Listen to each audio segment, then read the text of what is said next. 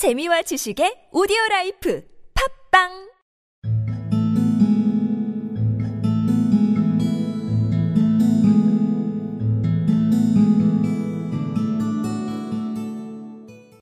But now the old ladies grew afraid to send their lapdogs to Dr. Dolittle because of the crocodile, and the farmers wouldn't believe that he would not eat the lambs and sick calves they brought to be cured. So the doctor went to the crocodile and told him he must go back to his circus. But he wept such big tears and begged so hard to be allowed to stay that the doctor hadn't the heart to turn him out.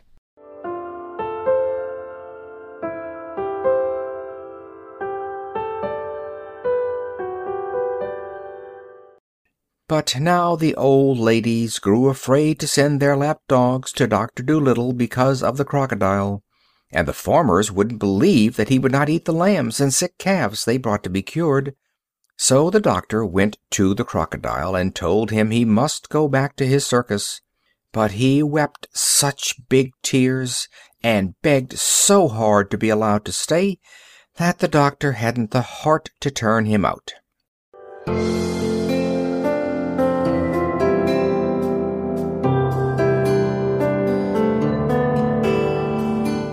But now the old ladies grew afraid to send their lap dogs to Doctor Dolittle because of the crocodile, and the farmers wouldn't believe that he would not eat the lambs and sick cows they brought to be cured.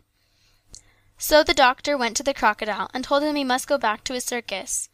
But he wept such big tears and begged so hard to be allowed to stay that the doctor hadn't the heart to turn him out.